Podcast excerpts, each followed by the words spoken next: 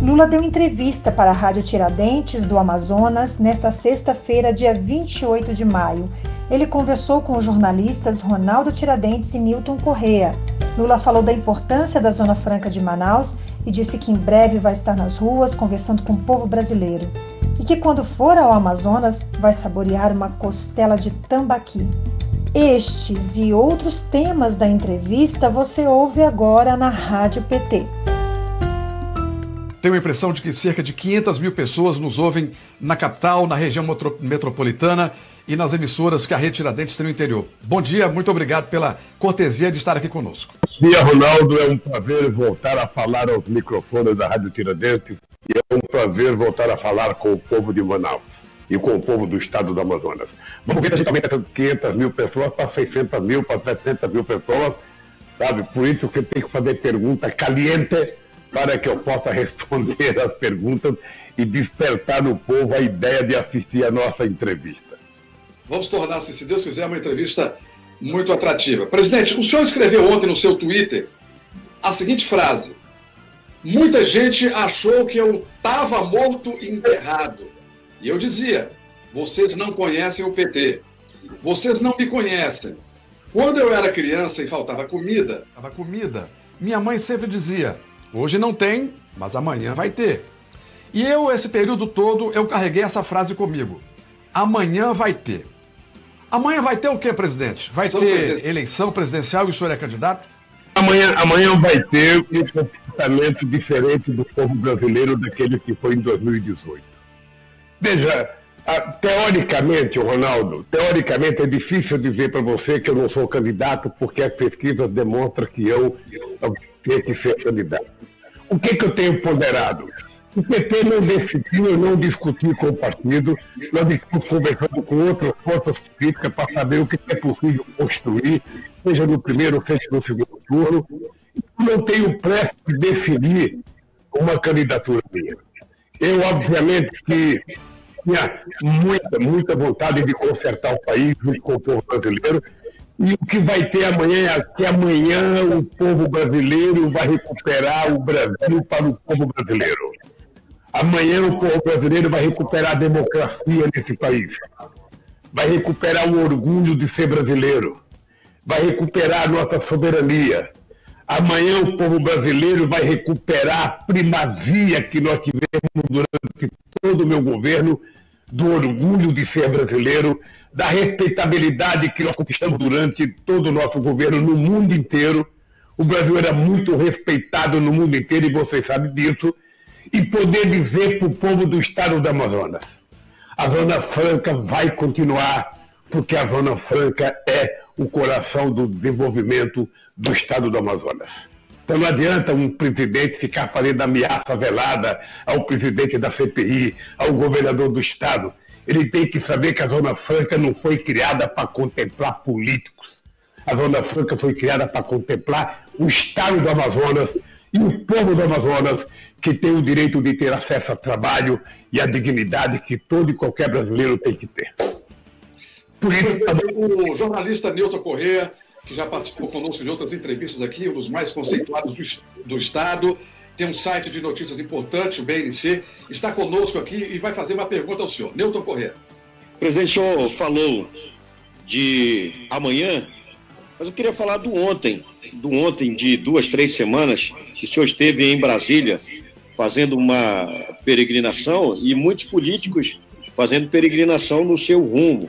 É, e, e, nessa sua passagem por Brasília, o senhor teve ali contato com parlamentares do Amazonas, inclusive, mas como presidente do Congresso Nacional, é, o senhor teve também um encontro com o FHC.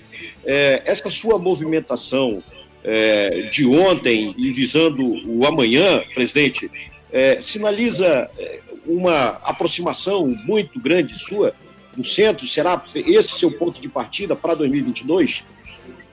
Ô, Leuto, eu acho que mais do que isso. Veja, não é possível você dizer que não gosta de política, que não conversa com político, que todo político é ladrão, que todo político não presta, porque o Congresso Nacional, no dia seguinte às eleições, o Congresso Nacional representa a cara do povo brasileiro do dia da eleição. É o estado psicológico do povo brasileiro, é o Congresso Nacional logo após o dia da eleição. Então você precisa conversar com todas as forças políticas vivas da nação, das pessoas que você gosta e que você não gosta, das pessoas que você tem afinidade ideológica e pessoas que você não tem afinidade ideológica, quando você coloca os interesses do povo brasileiro acima de qualquer coisa. Primeiro que não é possível governar o país sozinho. Não é possível um país governar sozinho. Não é possível você fazer as mudanças que o Brasil precisa para retomar o crescimento, o desenvolvimento, a geração de riqueza e distribuição de riqueza sozinho. Então, como eu sou uma pessoa que comecei a minha vida política negociando no Sindicato de São Bernardo em 1978, nas greves do ABC, eu aprendi de que é preciso você conviver democraticamente na diversidade.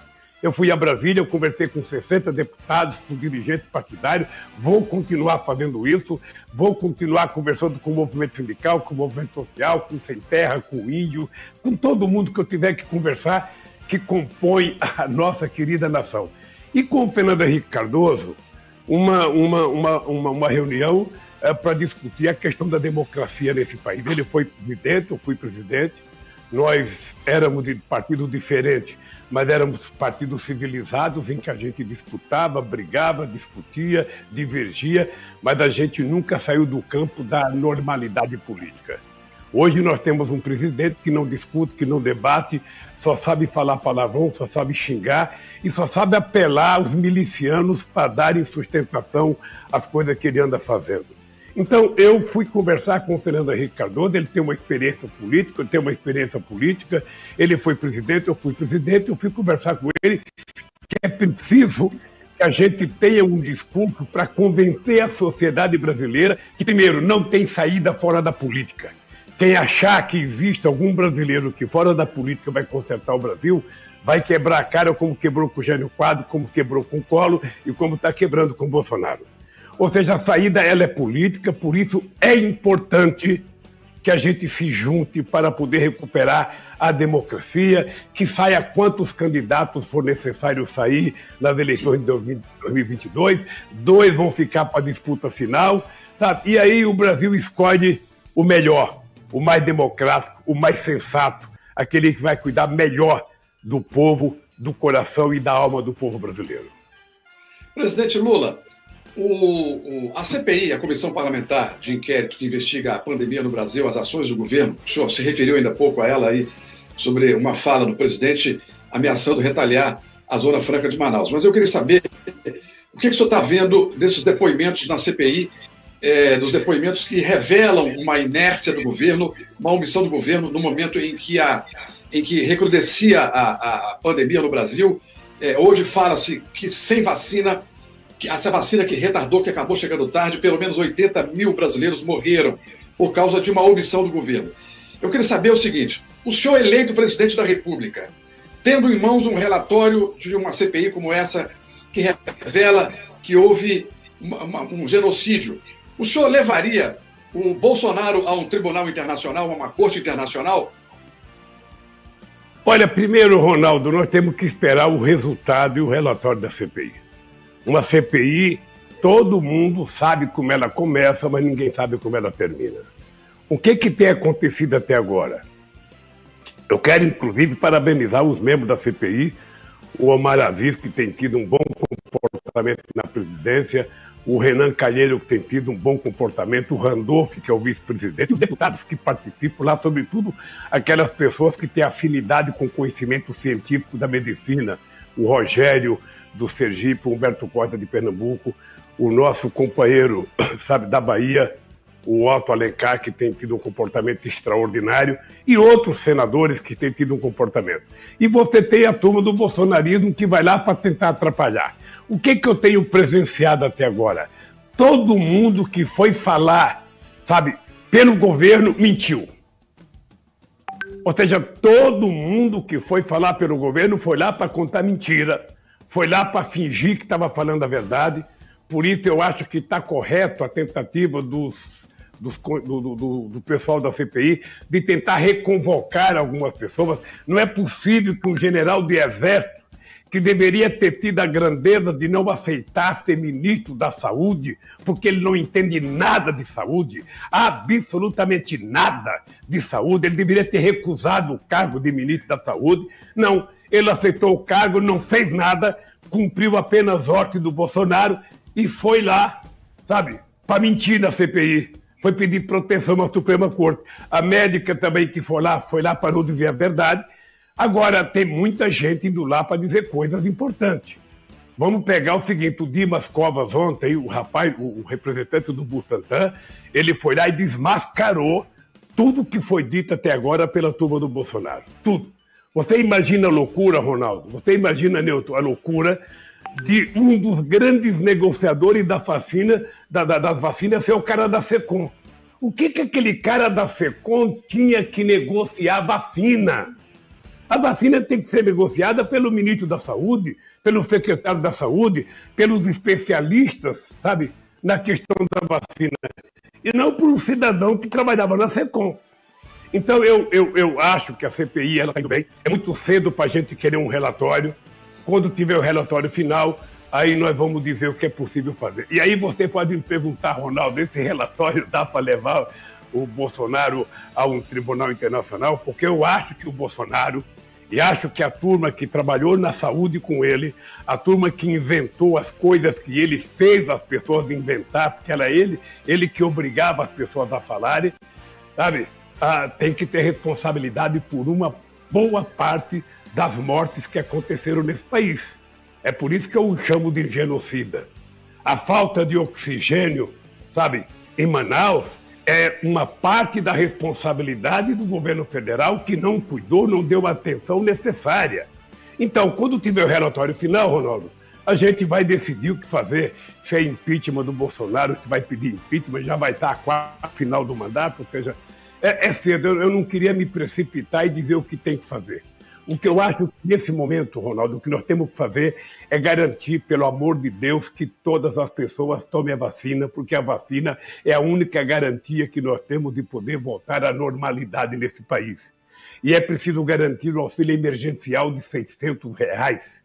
E é preciso garantir crédito para a pequena e média empresa. Eu estava vendo no, no noticiário de hoje que um grande empresário toma crédito a 6,5% ao ano e um pequeno empresário toma 38% ao ano. Significa que ele não pode tomar dinheiro emprestado a 38%. Então é preciso garantir que as coisas funcionem e o governo tem instrumentos para fazer isso. Então, isso é o que nós precisamos urgente. O povo precisa sobreviver. São 14, quase 15, quase 15 1,8 milhões de pessoas que estão desempregadas nesse país, além de outros milhões que deixaram de procurar emprego e está aumentando na cidade de Manaus, está aumentando na rua de Manaus, está aumentando na rua de São Paulo, do Rio de Janeiro, a quantidade de pessoas que estão morando na rua, que não têm onde dormir, que estão ficando na calçada. E a fome que nós tínhamos acabado em 2012, a fome voltou para o nosso país. Então é preciso acabar, sabe, com isso. Presidente, o senhor, em 2022, caso confirme sua candidatura, terá um, um, adversário, certamente, porque as pesquisas mostram isso, uma polarização entre o senhor e o atual presidente Jair Bolsonaro, um adversário não convencional, muito diferente do que foi 89, do que foram suas candidaturas vitoriosas à presidência da República. Um, um adversário agressivo, é, que usou as redes é, sociais em 2018, de forma inclusive não republicana, e o senhor avançando é, também nas redes sociais. Eu queria que é, é o senhor é, pudesse falar que, que Lula é, a gente pode esperar? Qual é o comportamento? Qual será seu comportamento diante desse cenário?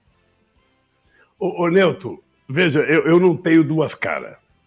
Se você for analisar a minha vida, desde que ela começou a virar pública, desde 1975, quando eu virei presidente do sindicato, você vai perceber que eu tenho uma coerência política e tenho um comportamento quase que retilíneo na minha vida pública brasileira. O mesmo não acontece com o atual presidente da República, que não se sabe o que ele é, a não ser a gente poder ter a certeza de afirmar que ele não gosta do povo, não gosta de índio, não gosta de negro, não gosta da Amazônia, não gosta de trabalhador, não gosta de sindicato, ou seja, o que ele gosta mesmo é de miliciano. Ele não gosta de, de, de cultura, não gosta de educação, ele não fala em comprar livre, ele não fala em dar livre, ele não fala em fazer escola técnica, ele não fala fazer universidade. E você sabe a quantidade de escolas técnicas que eu fiz aí no estado do Amazonas. Você sabe o que eu fiz aí nas universidades do Amazonas. E agora as universidades estão ficando sucateadas. Então, esse cidadão, ao invés de fazer incentivo à leitura, à cultura, à distribuição de livro, ele fica fomentando a distribuição de arma. Ah, é importante alguém ter quatro pistolas dentro de casa. É importante comprar um fuzil. É importante comprar. Ah, quem é que pode comprar? Não é o povo trabalhador que não quer fuzil. O povo trabalhador quer emprego, quer arroz, quer feijão, quer carne. O povo trabalhador quer pão, quer leite. Ou seja, então, esse cidadão, ele não é um cidadão normal. Ele é resultado de uma mentira, e vocês dois, como grandes jornalistas, sabem que uma parte da imprensa contribuiu com essas mentiras para negar a política, e toda vez que você nega político, o que vem é pior. Então, meu, meu caro Newton, eu penso que é o seguinte: eu penso que nós temos que ter clareza que eu não vou fazer jogo rasteiro do Bolsonaro.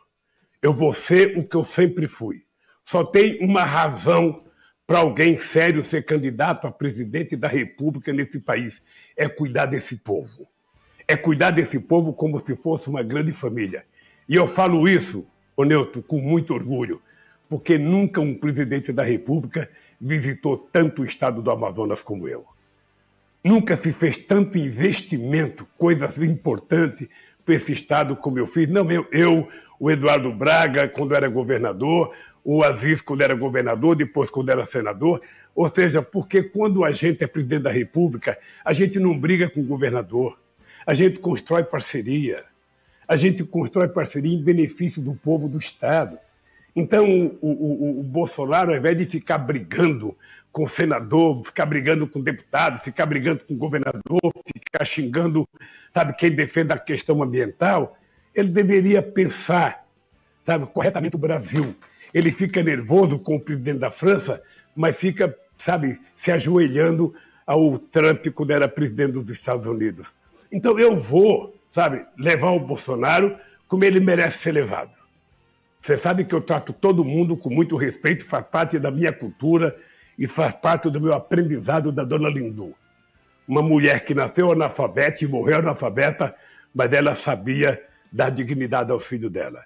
Não vou fazer o jogo rasteiro dele, não vou fazer o jogo baixo dele, porque eu acho que isso não ajuda o Brasil, não ajuda a democracia e não ajuda a construir a nação soberana que nós precisamos, precisamos criar. Inclusive, discutir a questão ambiental com a seriedade que nós temos que discutir. Sabe? É preciso parar com essa, com essa loucura de achar que não pode ter desenvolvimento na Amazônia porque é preciso preservar a Amazônia.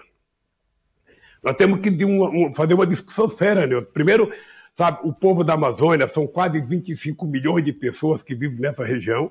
Esse povo tem direito a ter os bens materiais que tem todo e qualquer outra pessoa em qualquer lugar do Brasil e do mundo. Agora, ao mesmo tempo, nós temos que saber que você não precisa degradar a floresta, porque ela tem uma riqueza ainda não explorada por nós, que é a riqueza da nossa biodiversidade, que pode fazer uma revolução sabe, na indústria, na produção de remédio, na produção de, de coisas importantes para o povo brasileiro, que nós precisamos saber explorar isso. Então é preciso que a gente cuide do desenvolvimento da floresta, sabe, mas a gente cuide do desenvolvimento também industrial, comercial, para garantir ao povo de forma ambientalmente justa.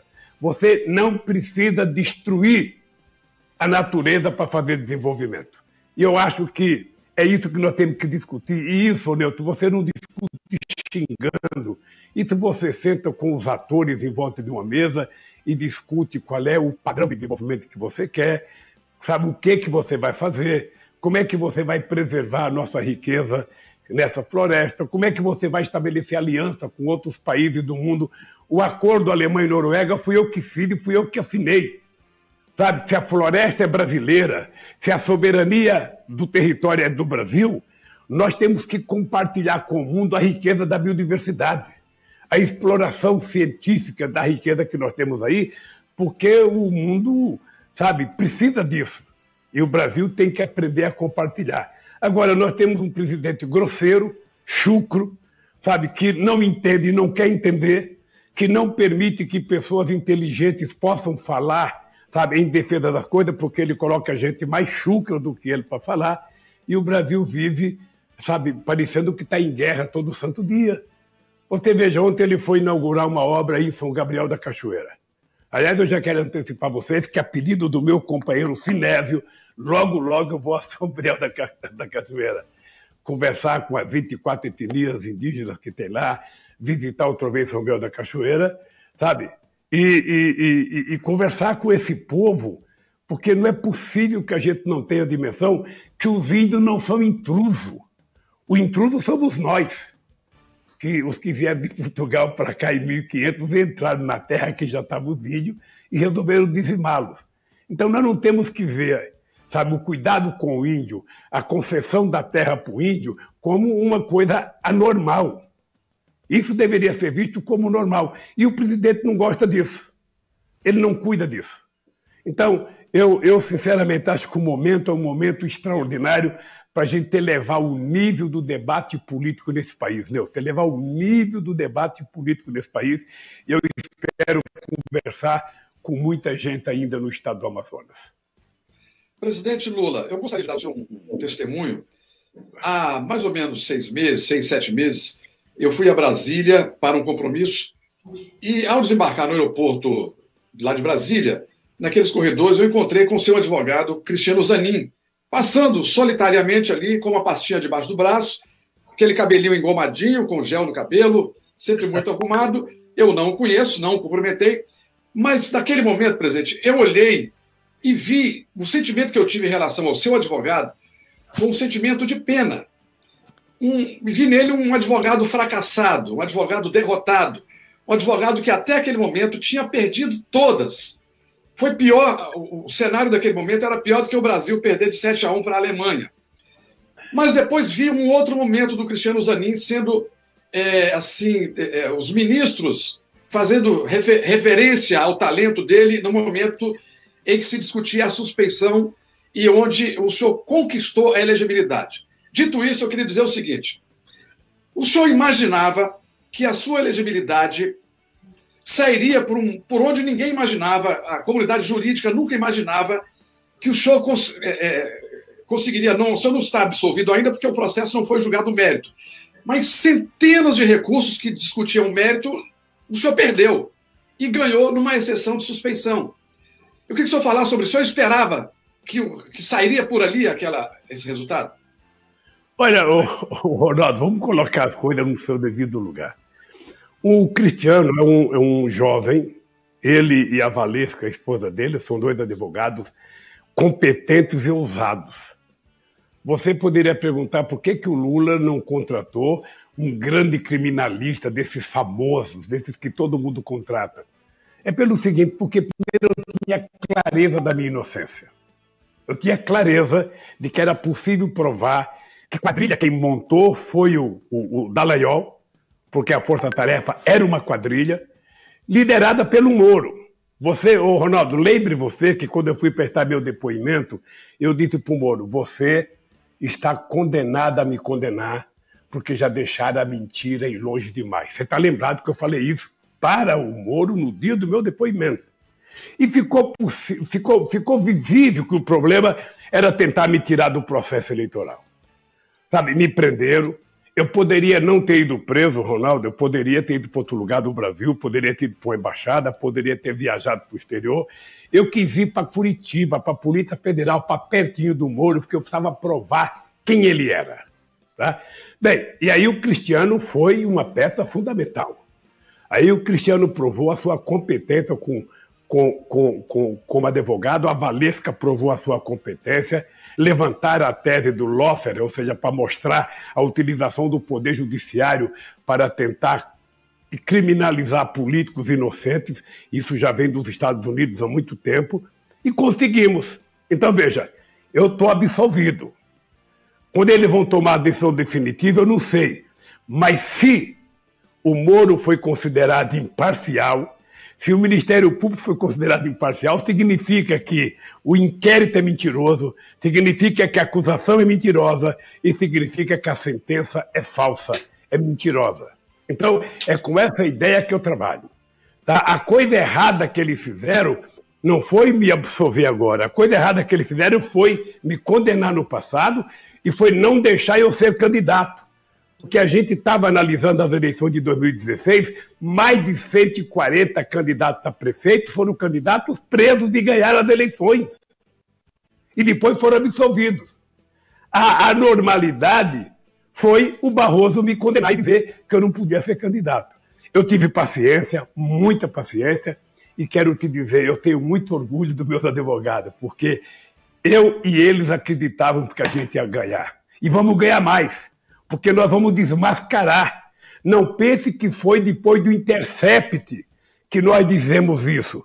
Se você pegar a defesa do Cristiano, você vai perceber que a assinatura dele, da Valesca e do meu advogado, já diziam todas as acusações contra o Moro na defesa, desde 2016. Ou seja, somente depois do Intercept, somente depois aqui do hack de Araraquara, porque dizem, ah, ah não, não tem prova na matéria do hack. Veja, o CRIS não está trabalhando com material apócrifo. Esse material do hack está na mão da Polícia Federal, que já foi analisado pela Polícia Federal. Esse foi entregue à Suprema Corte e o CRIS requisitou da Suprema Corte, portanto, é um documento oficial. E o Cris não fez denúncia banal. Ele colocou em cada petição minha aquilo que ele já tinha colocado na defesa em 2016. Então, a verdade veio e desmascarou. Desmascarou. O que eu lamento profundamente, Ronaldo, é que uh, setores da imprensa que me condenaram durante 10 anos, que me acusaram durante 10 anos, não têm o hábito, no curso de jornalismo, parece que as pessoas não aprendem a falar a palavra desculpa. Seria tão bom, eu fico pensando, seria tão bom se o Willy Bonner, um dia desse qualquer no Jornal Nacional, agora que ele está de baba, até parecido comigo, sabe, podia dizer assim: olha, nós queríamos começar esse jornal pedindo desculpas ao presidente Lula pelas mentiras que a Rede Globo de televisão contou nesses 10 anos contra ele. Seria tão bom que ele fizesse isso mas não vai fazer, porque a palavra desculpas, embora seja uma palavra pequena, ela só pode ser dita por pessoas que têm muito caráter, por pessoas que têm muita honra, por pessoas que têm muita humildade, por pessoas que têm muita ética. Então eu vou ficar esperando, sabe? Se eu puder ser candidato e tiver condições, se o PT concordasse, os partidos aliados concordarem, eu vou ser candidato, sabe? Tenho muita chance de disputar e ganhar as eleições, para poder fazer o Brasil voltar a ser feliz outra vez.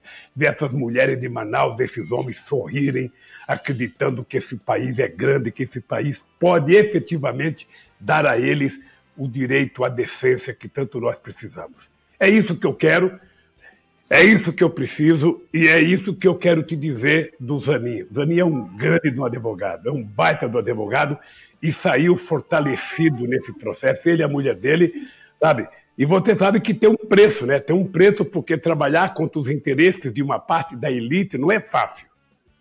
Sabe? Então eu sou muito grato. Ele que entrou desconhecido no meu processo, saiu, está saindo nesse momento com uma personalidade. Então agora, o Ronaldo, quando você encontra ele no aeroporto, por favor, sabe, se redima da vez que você não cumprimentou, porque você não conhecia, vá cumprimentá-lo e dê os parabéns, porque ele merece. Presidente, Ele foi homenageado, né? Presidente, eu gostaria que o senhor eh, de tratar dois assuntos aqui do estado do Amazonas e que são muito importantes para a economia do estado. Zona Franca de Manaus. O seu governo prorrogou a Zona Franca de Manaus. O governo da presidente Dilma Rousseff prorrogou a Zona Franca de Manaus e é, a, a, o modelo tem esse incentivo excepcional da Constituição, do governo, até 2073, graças aos dois governos.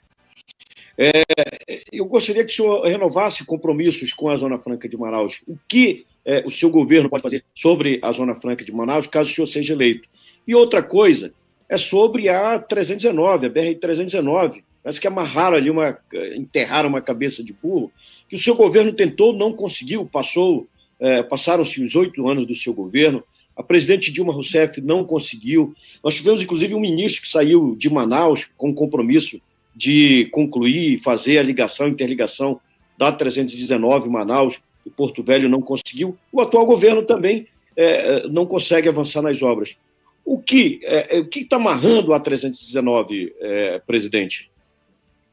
Olha, ô, ô, Newton, eu, eu, eu participei diretamente de muitas discussões sobre a 319. Primeiro, eu sou favorável, quero dizer publicamente, sou favorável à construção da rodovia. Tá? Sou favorável. Se a gente estiver pensando em desenvolvimento, em crescimento, tanto de Rondônia quanto do estado do Amazonas, você tem que ter rodovia. Ora, o que você tem que levar em conta é o seguinte: é possível construir a rodovia controlando toda a fúria de alguns empresários que querem desmatar sem nenhum critério, da gente preservar tudo que for possível preservar. É possível? Eu acho que é. Acho que é. Eu, quando o Alfredo era ministro, houve várias discussões entre o ministro Alfredo e o ministro Mink para se encontrasse um denominador comum e pudesse fazer aquela estrada. Porque depois que nós fizemos a ponte do Rio Negro, era preciso fazer a estrada. Sabe, era preciso fazer a ponte no Rio, no Rio Madeira, sabe, que me parece que está pronta agora, ou seja, era preciso. Sabe? E eu acho que é uma discussão eminentemente ambiental. Sabe? Então, como eu, eu, eu acho, a, a, a 319 ela se transformou num problema como o conflito no Oriente Médio. Sabe, parece que as pessoas não querem sentar em torno de uma mesa e falar o seguinte: é possível fazer é possível fazer, é possível preservar, é preciso cuidar de todas as questões ambientais que for necessário. Ela pode ficar um pouco mais cara, mas não tem problema dela ficar mais cara e ela permitir a, a, a, a manutenção de uma, de, uma, de uma rodovia ambientalmente correta. Tá? Então, eu sou favorável, quero dizer publicamente ao povo do Estado do Amazonas, sabe, que nós precisamos recomeçar a discutir essa estrada, fazer um acordo entre o pessoal do meio ambiente e o pessoal, sabe, de engenharia para que a gente possa concluir essa estrada a bem do bom de desenvolvimento da região. Presidente, só para acrescentar na pergunta do Newton, é que a BR-319 ela já existe, uma BR construída nos anos 70, ainda no governo militar, ela, ela foi se deteriorando, se deteriorando, ficou intransitável, e os xiitas do Ibama não deixaram mais passar o asfalto em cima de uma BR existente. Então é preciso considerar Ronaldo, isso. O que é mais grave é que ela tinha uma ponta mais perto de Manaus, razoavelmente pronta, tinha uma parte lá perto de Rondônia pronta, e no meio tinha uns 400 ou 500 quilômetros, sabe, que o mato tinha crescido em cima. Era, era apenas tentar fazer isso. Eu, quando você fala xiita do Ibama, veja, ah, no Ibama tem muita gente competente, tem muita gente boa. De vez em quando tem uma ou outra pessoa que é mais, que é mais radicalizado, que é mais. Mas mesmo assim, mesmo assim, sabe, eu acho que é possível a gente retomar aquilo. É possível. Eu estou dizendo publicamente isso aqui para vocês dois, é porque se eu for candidato e Deus permitir que eu volte à presidência, a gente vai retomar, retomar essa obra numa discussão para bem, sabe, da região da Amazônia. E é possível fazer ela ambientalmente correta. Eu, eu, eu queria eh, te dizer que uh, uh, nós temos muitas outras coisas para discutir corretamente na Amazônia. Eu, eu, eu não sou daqueles que discuto a Amazônia como um santuário da humanidade. Não. A Amazônia ela tem que ser preservada porque a biodiversidade é um potencial, sabe, extraordinário de desenvolvimento de um outro tipo de indústria no mundo. Sabe? A indústria fármaca, sabe? É preciso que a gente pense nisso. E, e eu, eu acho que nós não estamos explorando corretamente isso. Fica aquela briga, sabe? É, o, o, Bolsonaro promete que vai dar para os Estados Unidos, o, o, a, a, França diz que quer ser dona da Amazônia. Não, ninguém é dono da Amazônia, a gente não vai dar Amazônia para ninguém. A Amazônia é do Brasil, é um território soberano do Brasil. O que nós precisamos cuidar é cuidar democraticamente, cientificamente dela, como nós vínhamos cuidando quando eu era presidente da República. É importante lembrar que nós evitamos diminuir 80% do desmatamento da Amazônia. É importante lembrar que nós fizemos o um acordo Alemanha e Noruega, que se criou o Fundo da Amazônia. Tudo isso, Neuto e Ronaldo, é possível fazer. É possível fazer. Eu espero que nas eleições próximas, inclusive nas eleições em, em, em, no Amazonas, a gente consiga eleger as melhores pessoas possíveis para ajudar que a gente possa andar na construção dessas obras.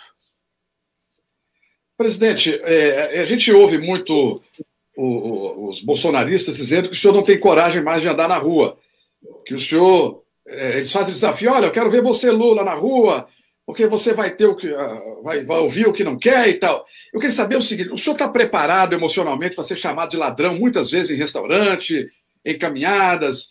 Como é que está o seu espírito, presidente? E o senhor acha que vai ser mesmo hostilizado? O senhor está com medo da rua, está com medo de povo, presidente? Você imagina se eu, se eu, que tenho o dobro de intenções de voto do que o Bolsonaro, tivesse medo de andar na rua, é por isso que o Bolsonaro saiu esse dia para andar com mil segurança. Ele foi no Rio de Janeiro com mil segurança. A polícia do Rio de Janeiro, que muitas vezes não existe para atender os interesses do povo, encontrou mil policiais para dar guarida ao Bolsonaro. Eu vou andar na rua desse país, o que eu não sou irresponsável como ele. Eu vou andar na rua desse país, eu vou tentar evitar aglomeração enquanto tiver o Covid-19. Eu já tomei vacina, mas tem pessoas que não tomaram, eu não posso ser um transmissor. Então eu vou cuidar, eu vou ser responsável, mas eu vou andar muito na rua. Ele pode ficar certo, se tem uma coisa que eu não tenho, é medo de rua. Agora, eu não sei se ele vai conseguir andar, porque quem está caindo na pesquisa, como ele está caindo, daqui a pouco ele só vai poder visitar um quartel, ou um quartel da Polícia Militar, ou um quartel do Exército, ou uma reunião com um miliciano no Rio de Janeiro, sabe? Essas coisas. Porque você olha os movimentos que ele faz, tem pouco povo mesmo. E quando sai uma pesquisa, tem pesquisa que eu já tenho mais votos do que ele no meio dos evangélicos, que ele fica doido. Porque ele fala o nome de Deus em vão toda hora, ele mente porque ele não tem nada de religioso. Olha a cara dele, você vê se aquela cara crê em Deus. Então, eu tô, eu tô muito tranquilo, Ronaldo. O, o, o, o, a, sabe qual é a diferença entre eu e essa gente? É que eu nasci na rua. A minha vida política é na rua. A minha vida política é na porta de fábrica, é na porta de comércio, é na porta de trem, na estação de metrô. A deles não. A dele foi dentro de um quartel e depois dentro da Câmara.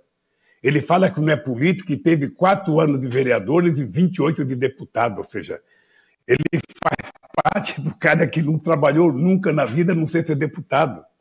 Você imagina isso? Um cidadão que nunca trabalhou, foi para o Exército, foi para o Exército, depois saiu de lá expulso, aí foi para o parlamento, ficou até agora no parlamento, agora é presidente da República, e agora acaba de aumentar o seu salário. Ele, ele mesmo aumentou o salário dele quando eu fiquei na presidência oito anos sem aumentar o salário.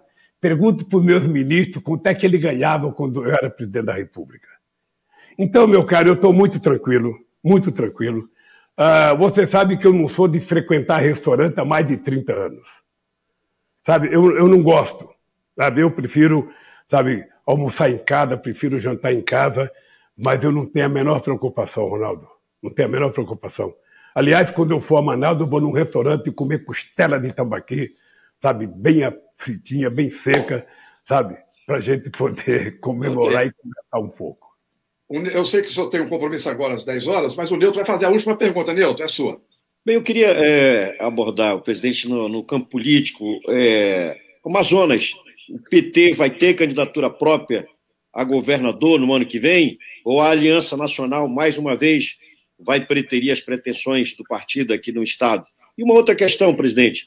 Numa entrevista recente que o Haddad deu ao Amazonas, ele incluiu o Ciro Gomes da direita. Como que o senhor pensa, o Ciro Gomes? Vai para a conversa com ele também? Ou vai aceitar o, o embate que ele está fazendo? Olha, eu não, não, não gosto de ficar julgando pessoas, viu, Newton? Olha, eu primeiro, antes de responder a tua pergunta, eu queria aproveitar e cumprimentar o companheiro Zé Ricardo, cumprimentar o meu querido Sinésio, o baixinho mais bravo que eu já conheci na vida, sabe, que é o presidente do nosso partido, cumprimentar o nosso companheiro presidente do partido do estado do, do, do, do Amazonas, o companheiro Valdemir. Olha, e dizer para você que, ah, se for necessário ter candidato, o PT tem que apresentar candidato. Eu acho, eu sou da tese, que se o PT não tiver uma pessoa em condições de disputar um cargo de governador, o PT precisa pensar em construir uma aliança política e eleger deputados federais. Porque não tem sentido você pegar uma figura importante do partido, colocar numa, numa disputa eleitoral que ele vai ser derrotado. Sabe? Então, essa é uma tese minha, tá? mas o PT do Amazonas tem liberdade de fazer o que entender que deva ser feito. A segunda coisa é que eu não, não, não tenho sabe, uh, interesse de ficar julgando qualquer político. O Ciro Gomes tem mais de 60 anos de idade, ele fala o que ele quiser, sabe? Sempre quem fala o que quer, ouve o que não quer, sabe? Então eu, eu, eu deixo o Ciro Gomes fazer sua campanha, cuidar, sabe? Ficar bravo, não ficar bravo, é um problema dele. Eu não tenho essa preocupação, nunca tive, ele já disputou contra mim duas vezes, disputou essa vez contra o Haddad, sabe? E eu não vou, não vou eu não tenho inimigos, eu tenho adversários. Tá? E adversários, eu quero derrotá-los. Sabe? Inimigos, eu não disputo com inimigos, eu disputo com adversários. Por mais que as pessoas sejam grosseiras, eu não vou ser grosseiro porque eu já fui presidente da República, eu sei o tamanho da tarefa, da responsabilidade. Então eu quero fazer as coisas com, com com, com, com muita, um, conteúdo de esperança muito grande, porque é o que o povo brasileiro está precisando. O, o Neuto, veja, a gente fica se xingando na televisão, mas do que, que o povo pobre desse país quer? Esse povo quer tomar café, almoçar, jantar. Ele quer ter acesso à educação, ele quer ter acesso a uma moradia. Ele não gosta de morar em cima de palafita. Ele quer ter uma moradia digna para ele morar. Ele quer ter direito ao emprego, ele quer ter um salário. Ou seja, as pessoas querem ter saúde na vida que mora, as pessoas querem ter acesso à cultura, as pessoas querem o mínimo necessário que está previsto na Constituição. Então é para isso que eu quero fazer uma campanha, eu quero discutir com o povo, sendo candidato ou não, eu vou viajar esse país. Ali o Ciro Gomes faça do jeito que ele quiser. Então eu queria dizer para vocês que é o seguinte: a, a, a, o Lula sempre será, na disputa política, o Lula paz e amor. Sabe, os empresários do Amazonas que o digam, sabe, quando eu fui presidente, se alguma vez eu distratei um prefeito, se alguma vez eu distratei um deputado, se alguma vez eu distratei um empresário. E é melhor vocês perguntarem para os empresários do Amazonas. Olha, eles têm medo do Lula por quê? Porque ganharam muito dinheiro no governo do Lula? Porque tiveram que pagar um salário mínimo maior? Porque teve que dar emprego e assinar a carteira profissional de empregada doméstica? É esse? Isso tudo vai acontecer. É importante as pessoas saberem, Neuto, que se eu voltar a presidir esse país é para melhorar a vida do povo pobre. Porque o povo pobre, enquanto ele não tiver no orçamento, a economia não vai para lugar nenhum. E eu não quero governar o Brasil para 35% da população. Eu quero avião lotado de pobre viajando. Eu quero restaurante lotado de pobre comendo de sábado e domingo. Eu quero o povo passeando na praça. Eu quero, sabe? Eu quero que as pessoas vivam. Vivam dignamente. Por que, que só uns podem fazer alguma coisa e outros? Esses dias eu estava vendo o dono da da, da Amazon, me parece, o cara comprou o iate 400 milhões de dólares.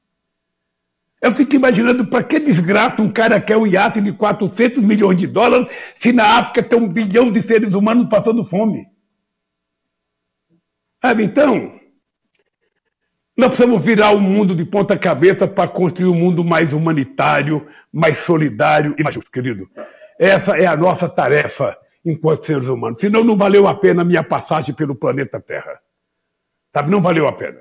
A minha causa é esta, é por conta dessa causa que eu vou brigar até os últimos dias da minha vida. Como eu acho que eu vou viver até 120 anos, porque eu estou me preparando, estou andando muito, correndo muito, sabe? Eu acho que já nasceu o ser humano que vai viver 120 anos, e eu fico torcendo que seja eu, esse ser humano. Então, ainda nós vamos conversar muito na vida, Ronaldo. Eu queria, Ronaldo, me despedir de você, sendo solidário à família do povo do estado do Amazonas, que está sendo vítima dessa enchente agora, que me parece que tende a ser uma das maiores da história. Queria ser solidário às vítimas, sabe, do Covid-19 e queria ser solidário ao povo desse estado que luta incansavelmente para sobreviver com dignidade. E quero agradecer a você, espero que você esteja bem, espero que seu filho esteja bem, e ao Newton. Ao Newton, quero dizer muito obrigado. Continue fazendo o jornalismo sério que vocês fazem, porque o que conta, na verdade, na nossa vida é aquilo que a gente fez de bom. E eu acho que vocês podem continuar fazendo coisa boa, dando a todos os setores da sociedade o direito de usar o microfone da rede de vocês para falar, sabe, para o povo do Amazonas. Um beijo no coração de vocês, um beijo no coração do povo do Amazonas, sabe? E até a minha ida ao Amazonas, que eu vou ao Amazonas. E pode ficar certo que quando eu for, vou ligar para vocês, sabe? E falar o seguinte: me dá uma deixazinha na Rádio Tiradentes aí que eu quero falar outra vez com o povo do Amazonas. Muito obrigado, presidente. Eu recebi aqui uma tonelada de perguntas da sua relação com o Ciro, o senhor tem raiva do Moro, a sua relação com o Omar, presidente da CPI, um monte de pergunta que eu mando para a sua assessoria depois. Muito obrigado pela, pela entrevista que dominou Manaus nessa manhã, tanto pela TV Tiradentes, pela Rádio Tiradentes em Manaus, nas nossas emissoras no interior. O senhor falou para um grande público nesta manhã e certamente para o seu público brasileiro que, que acompanha pelas nossas redes sociais. Agradeço a Gabriela, a sua assessora tão querida, tão gentil comigo, ao Stuquinha, meu amigo querido de longas datas, ao Crispiniano e ao Rafael, que permitiram que essa, que essa entrevista acontecesse. E a minha retaguarda, tendo na sua, na, na sua liderança o, o, Barros, a minha equipe aqui da Rede Tiradentes. Presidente, um grande abraço, boa sorte na sua caminhada. Abraço, abraço a você, Ronaldo, e abraço, Leuto.